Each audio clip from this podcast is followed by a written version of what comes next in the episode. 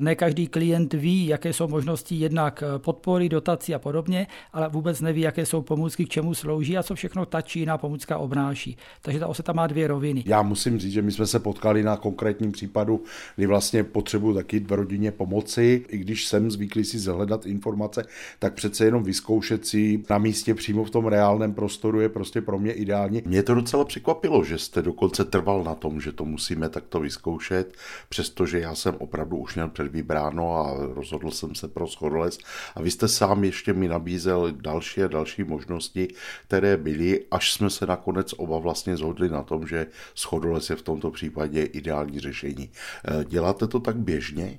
Dělám to běžně a dělám i přednášky pro sociální pracovníky, úředníky státní, kteří vyřizují tuto agendu a podobně. Agentura nezávislí na jakémkoliv konkrétním dodavateli nebo výrobci posoudí situaci, klientovi doporučí, navrhne, že jsou možnosti tahle pomůcka nebo od jiná pomůcka. Jedna z těch variant řešení může být rychlá jednoduchá, bezproblémová, ale to užívání není potom nic moc. Jiná varianta může být zdlouhavé, budeme se s tím více trápit, ale dotáhneme to k řešení, na kterém už není co vylepšit. Součástí naší práce je i najít vhodné řešení typ pomůcky a konkrétní produkty. I schodolezu je samozřejmě více druhů. Existují pásové, existují kolové, na některé se člověk vleze s vozíkem, některé jsou určeny jenom pro převážení samotného klienta.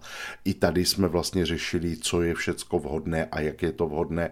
A vy jste zase trval na tom, že bychom to měli tady vyzkoušet a že vlastně musíte mě nejprve zaučit, než se vůbec dostanu k tomu, že bych to vyzkoušel. U schodolezu, což je pomůcka, eh, která může pomoct, ale samozřejmě může i ublížit při špatné manipulaci. Tvrdím, že by mělo být zákonnou podmínkou, že každý, kdo nabízí schodolez, ať už je to z nebo ve formě prodeje, tak trvalou pevnou podmínkou by mělo být vyzkoušení toho schodolezu přímo s klientem. A musí se ověřit tři věci, ale bavíme se o schodolezu, pak jsou ještě jiné pomůcky. Schodiště, samozřejmě rozměrově, tvarově konstrukčně, ne každé je vhodné. Pokud přepravujeme osobu včetně invalidního vozíku, musíme vyzkoušet kompatibilitu toho vozíku. A věc, která je podle mě nejdůležitější, jsou schopnosti osob. Nejenom té osoby, která je přepravovaná, která sice nic nedělá, jenom tam, řekněme, sedí, ale nesmí se toho bát, musí tomu důvěřovat, jak tomu zařízení i té obsluhující osobě, tak nejdůležitější jsou schopnosti těch obsluhujících osob. A smutné je, když jsou dva seniori v pozdější pozdějším věku, 80-90 let, kdy ta kondice už není tak stoprocentní, zájem a touha pomoct jeden tomu druhému